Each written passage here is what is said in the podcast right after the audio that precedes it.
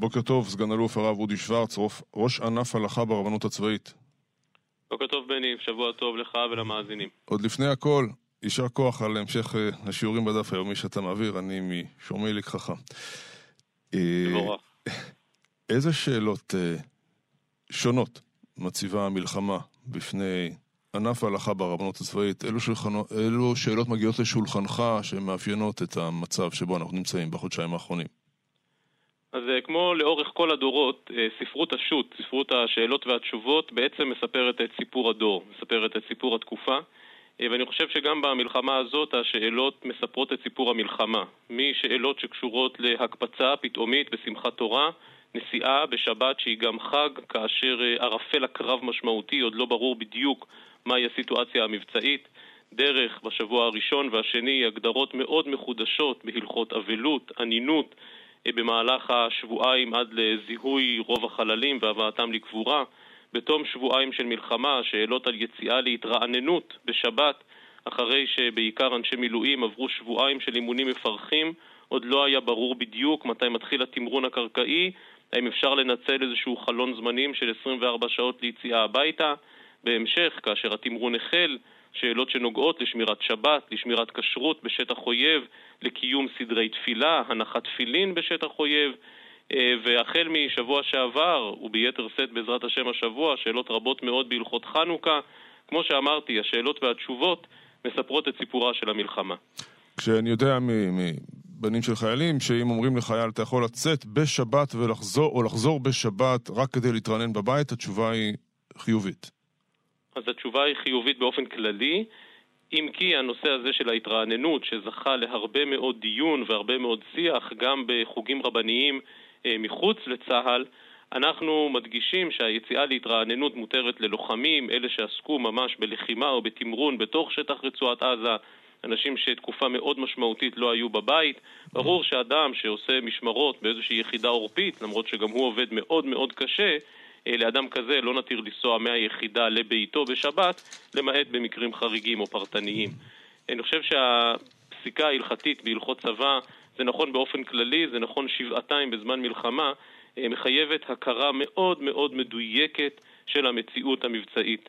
והמציאות המבצעית הזאת, בעיקר בזמן מלחמה, משתנה כל העת.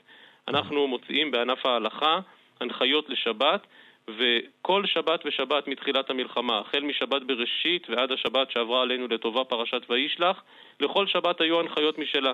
וההנחיות קצת קצת משתנות כל שבוע. זה לא בגלל שאנחנו משנים את דעתנו, אלא בגלל שהמציאות משתנה וצריך מאוד מאוד להתאים את ההנחיות ולהבין בדיוק היכן נמצאים הכוחות והיכן נמצאים החיילים והמפקדים כדי להנחות אותם באופן הכי מדויק. כן, במהלך היממה האחרונה, הימים האחרונים, התבשרנו על אה, עוד אה, שמות של אנשים שנקבע מותם שהם נרצחו והם אינם בין החיים, וזה קורה לאורך החודשיים האחרונים, גם מותם של החטופים בעזה, וכמובן גם מלאכת הקודש של זיהוי החללים מאותו בוקר שמחת תורה. איך זה קורה בפועל? הנושא הזה הוא נושא מאוד מאוד רגיש ומורכב. אני חושב שהפירוט שלו יהיה פחות נכון מעל גלי האתר.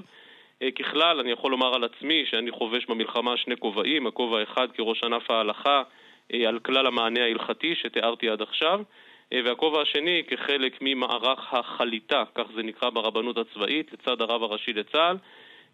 אנחנו בוחנים לעומק כל תיק כזה של מי שנמצא שם, מי שנחטף ביד האויב, וכאשר יש ודאות מוחלטת על פי כל הקריטריונים הרפואיים, המשפטיים, ולא פחות מזה, על פי כל הקריטריונים ההלכתיים, יכול הרב הראשי לצה"ל אה, לקבוע את מותו.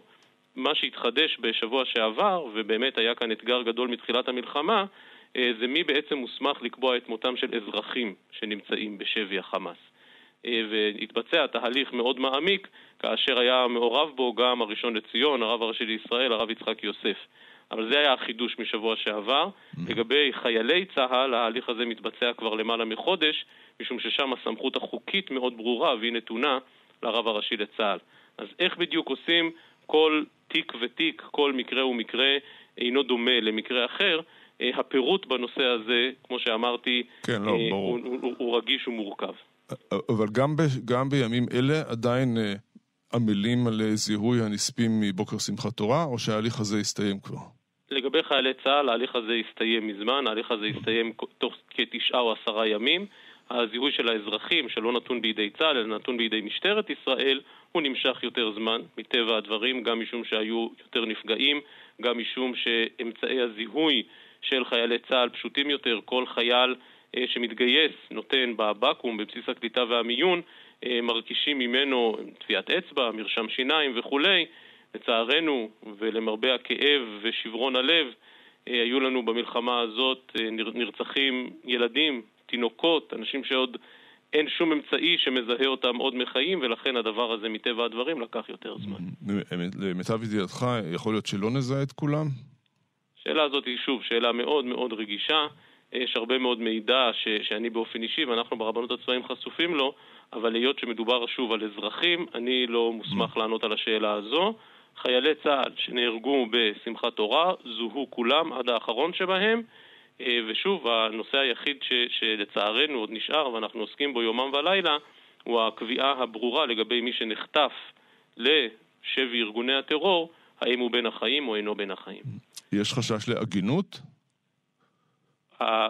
מה שהסברתי עכשיו כן, באמת לא, תלוי אחד לא... בשני, אבל היו במקרה הזה, היו במלחמה הזאת אה, גם מקרים של, אה, של עגינות, כלומר של אנשים שנחטפו והם נשואים, אה, ועד כה כבר הותרו כמה וכמה עגונות, כלומר הגענו למסקנה חד משמעית על מי שהוא נשוי ורעייתו נשארה כאן, שהוא אינו בין החיים. אה, הנושאים האלה, אבל שוב, הם נושאים מאוד מאוד רחבים ורגישים, ואני חייב לחזור אל הנושא הראשון ולומר כן. שתיארתי את אה, שני הכובעים ש, שאני חובש, את שני התפקידים שמוטלים עליי, אה, ואנחנו כל הזמן נמצאים בתנועה הזאת, בין החיים לבין כבודם של הנופלים והחללים. השאלות הכל כך כל כך מרובות, השאלות ההלכתיות שמתקבלות בענף ההלכה, באמת מאפשרות לנו לאחוז בחיים. חיילי צה"ל, מפקדי צה"ל, בכל מקום שהם שואלים, מתעניינים, חוקרים ודורשים, אה, ואני חושב שהדבר הזה נותן גם לנו, כאנשי הרבנות הצבאית, שעוסקים גם במלאכת הקודש של החללים, ואני באופן אישי בנושא הזה של החליטה, דהיינו של הקביעה שהם אינם בין החיים, השיח ההלכתי המתמיד עם חיילים, עם מפקדים, עם אזרחים, עם רבנים אזרחיים, נותן לנו הרבה מאוד כוח והרבה מאוד עוצמה, זו בעיניי אה, האחיזה בחיים. אני חושב שחשוב להדגיש מאוד גם בהקשר הזה כן. את הגיבוי המאוד מאוד נרחב, ממש מקיר לקיר, שהרבנות הצבאית מקבלת אה, מרבנים בכל החוגים, בכל העדות, בכל הזרמים, אה, לתפיסת המרא דאתרא, התפיסה שלפיה הרבנים הצבאיים הם אלה שמכירים בצורה המדויקת ביותר את המציאות המבצעית וממילא יכולים לענות. אני יכול להגיד שבבסיס הרבנות בשורא, לא רק בגלל משימת הקודש של החללים, הגיעו לביקור באמת רבנים מכל החוגים ומכל העדות והזרמים. אני יכול להזכיר רק מקצת השמות, כמו הרב הראשי לישראל, הרב דוד לאו, הרב דוד יוסף, הרב יעקב אריאל, הרב דוב ליאור, ועוד רבים רבים רבים אחרים, אה, שבאו ועמדו מקרוב גם על הנושא הזה של העשייה ההלכתית, וכולם, ללא יוצא מן הכלל, כשראו את דרך החשיבה, כשראו את דרך ההכרעה, כשראו את המסר שאנחנו כענף הלכה מעביר אל הרבנים בקצה המבצעי, עמדו ממש כאיש אחד ואמרו, הגורם המוסמך לפסוק הלכה בצבא הוא אך ורק הרבנות הצבאית, ונתנו גיבוי מאוד מאוד משמעותי mm-hmm. לעניין, לעניין אמרא דאתרא. וגם כאן חשוב להבין שאנחנו כענף הלכה, אני כראש ענף ההלכה או הרב הראשי לצה"ל, שמתווים את המדיניות, יש לא מעט שאלות הלכתיות שבהן המענה שלנו יהיה להיוועץ ברב היחידה. משום שמי שיושב במפקדת הרבנות הצבאית בשורא, לפעמים גם הוא לא יודע לתת את המענה המדויק כפי שידע לתת רב גדוד. ולכן הרבה פעמים אנחנו נמצאים בתווך הזה שבין איזושהי הנחיה גורפת מלמעלה ברמת המטה הכללי, לבין הנחיה החייל או המפקד ייוועץ ברב היחידה שנמצא בכל מקום והרבנים שלנו בקצה המבצעי עושים לילות כימים כדי לקבל את המענה ההלכתי המדויק ביותר. כן, אה, אני שואל, אני לא יודע אם תהיה תשובה לגבי משפחת ביבס, אתם עוסקים בזה או שזה בגלל שאזרחים... לא, בגלל שהם אזרחים, אני את לא. התיק של משפחת ביבס באופן אישי לא מכיר. אה, ליבנו כואב ודואב מפרסומים בתקשורת בלבד. אני אומר שוב, אני לא אעשה את זה ברדיו, אבל אני מכיר דעתי בעל פה את התיקים של חללי צה"ל, אני לא כל כך מכיר את התיקים של האזרחים, ובכלל, בזמן מלחמה מאוד חשוב שכל אחד ידע על מה הוא מופקד, ומה המשימה שמוטלת כן. עליו. הייתה איזו סערה שעסקנו בה גם אה, בתוכנית סביב אה, קבורתה של אלינה פלחטי, זה היה באזור בית שאן, כן מחוץ לגדר, לא, אחרי זה פירקו את הגדר. אני מבין שגם אתה, הרב אודי שוורץ, היית מעורב בזה. אני הייתי מעורב בזה שוב מאוד מרחוק, כי גם אלינה, זיכרונה לברכה, הייתה אזרחית. אה, ולכן mm. ממני רק ביקשו איזושהי נקודה מאוד מאוד אה, פשוט טכנית לבדוק האם כאשר הייתה בשירותה הצבאי עברה תהליך גיור, אני פשוט השבתי שלא, זו הייתה שאלה טכנית לחלוטין. אה, וגם כאן, אני שוחחתי עם המועצה הדתית בבית שאן עוד לפני הקבורה, הם ביקשו לשמוע מה עושים בצבא, והראינו להם איך בצבא קוברים גם את החיילים שאינם יהודים בצורה הכי מכובדת, עם פתרון הלכתי, שגם עומד בגדרי ההלכה וגם לא נותן שום תחושה של אה, הבחנה והבדלה בין החיילים שנפלו. הסברתי את זה למועצה הדתית, הם החליטו כפי שהחליטו על קבירה, קבורה בחלקה אחרת. אני לא אוהב לקרוא לזה מחוץ לגדר, הם קברו פשוט בחלקה אה, של אינם יהודים. בצבא לא נוהגים כך, מה בצבא הפתרון, יש פתרון אגב? אחר. מותר לשאול?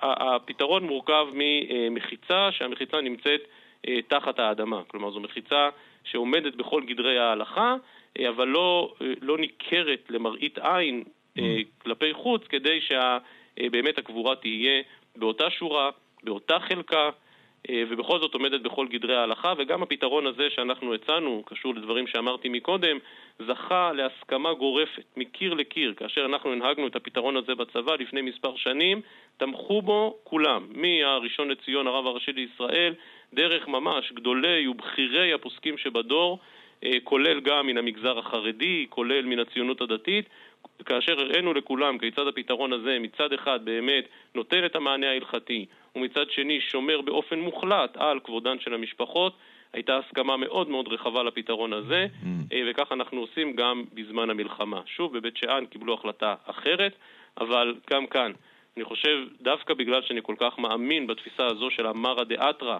ושל היכולת להתאים את המענה לקהילה הספציפית, אז אנחנו מופקדים על הצבא, הסיפור של אלינה, זיכרונה לברכה, שהייתה באיזשהו הליך גיור והפסיקה, נכון? רק כדי להבין. היא, היא הייתה בהליך גיור במהלך שירותה הצבאי, היא הפסיקה אותו משיקוליה שלה. Mm. אה, אבל שוב אני אומר, השאלה הייתה שאלה אזרחית, עסקו בה רב העיר בית שאן, המועצה הדתית בית שאן, ובדיוק כפי שאני מאמין במושג אמרא דאתרא כלפי הרבנות הצבאית, כך אני חושב שעל הנושאים האלה צריך לשאול את רבנות העיר בית שאן, היא זאת שקיבלה את ההחלטה.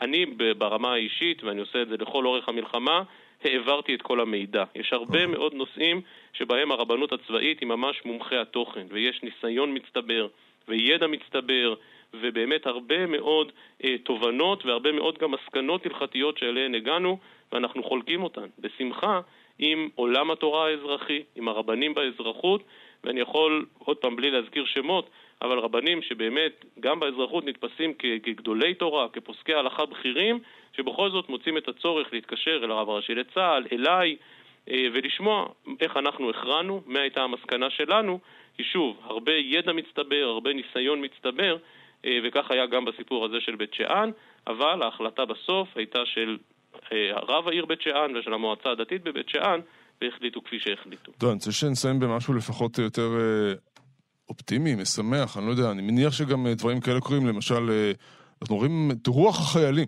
שהיא מרוממת, אה, זה גם דברים שעושה הרבנות הצבאית, נכון? לחלוטין, ושוב אני אומר, המענה ההלכתי והשאלות ההלכתיות שמתקבלות הן מאוד משקפות את המצב הזה. אני יכול אולי לשתף, למשל, כן, בשאלה כן, שהיא דוגמה. דוגמה שהיא ככה. בוודאי אה, משמחת, או. אה, לוחם בתוך שטח רצועת עזה, בסימן טוב ובמזל טוב נולדה לו בת. Mm. וכנהוג, הוא רוצה לעלות לתורה ולקרוא שם לבת שלו בתוך שטח רצועת עזה. הפנייה שהגיעה אליי הייתה לא הייתה שום אפשרות לקרוא בתורה במהלך היום, ורצו לשאול האם אפשר לקרוא בתורה בלילה.